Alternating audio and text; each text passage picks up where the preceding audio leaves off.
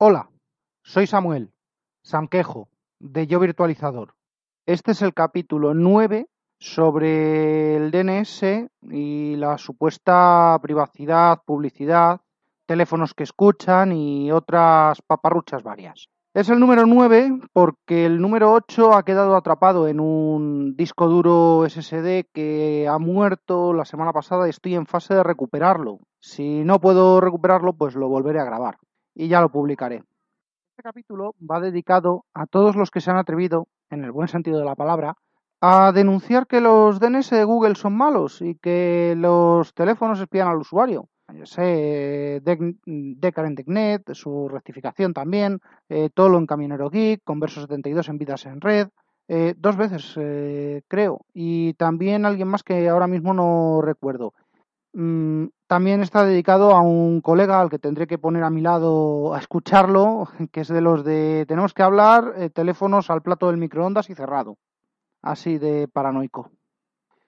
Y bueno, todo esto es muy simple. Lo primero es, mm, ¿qué tiene que ver el DNS de Google o de quien sea con la publicidad? Eh, ¿Quiénes supuestamente graban el audio? ¿El teléfono? ¿Las aplicaciones? ¿El sistema operativo? ¿Es posible que las redes actualmente incompatibles, o eso dicen, de Alphabet por su lado, Facebook por el otro, que estas dos redes intercambien datos? claro, hay más redes. Amazon, por ejemplo, su plataforma de publicidad, eh, Microsoft y claro, las soluciones menores de, de ADS que también existen. Hay un exceso de jugadores. Esto le gusta a la Unión Europea, que haya un exceso de jugadores. Bueno, vamos al grano. Y a modo de pregunta retórica, ¿cuántas aplicaciones de Android, de Apple, de, de PC, bueno, de PC y más, tienen hardcodeadas las direcciones IP para llegar a servidores sin necesidad de consultar al DNS? Bueno, pues esas son las aplicaciones que más me mosquearían. Porque mm, ¿quién se monta un sistema de acceso paralelo al DNS? Me surgen perfiles muy variados. Incluso mejoraría lo que está haciendo ahora mismo el emule al arrancar, que el emule cuando arranca mm, le puedes configurar que vaya a un fichero externo, a servers.met, se lo descarga y con eso empieza a hacer conexiones a los servidores. Bueno, pues lo mismo para el sistema operativo. Android consulta los DNS de Google cuando en la conexión de datos tiene configurados otros específicos.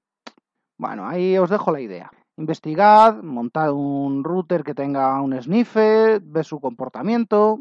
Y lo mismo digo para Windows, lo mismo digo para Linux. Y lo mismo digo para todos esos cacharros de la manzana mordida. Bueno, todo esto tiene varios elementos en común. Serán el dispositivo de marras, la conexión, sus configuraciones, las aplicaciones. Y ahí voy, a la conexión.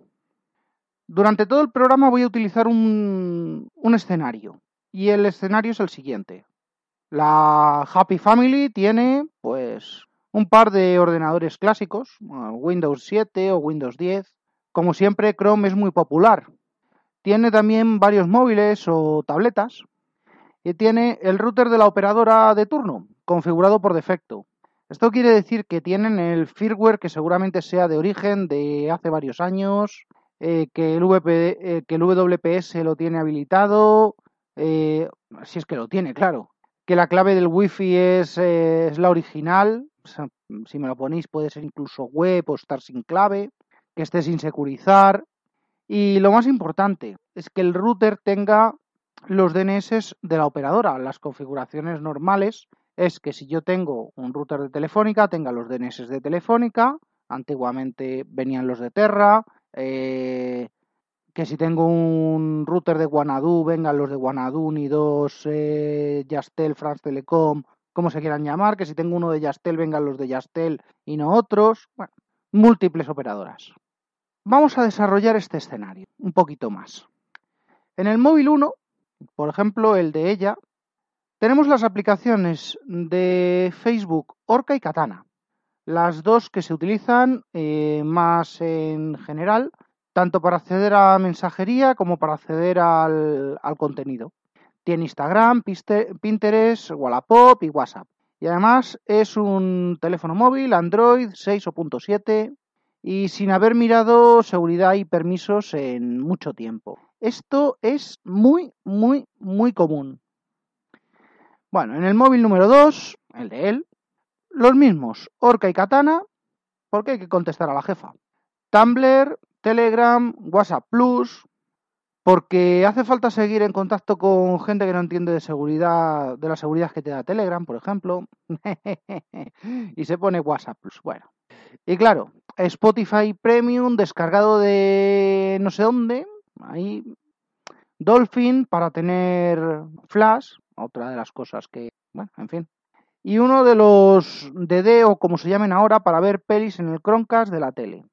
Bueno, todo esto en un super mega telefonaco Android 7 porque, porque ya no, no, lo no se puede actualizar a más. Bueno, en móvil 3 tenemos al clásico adolescente.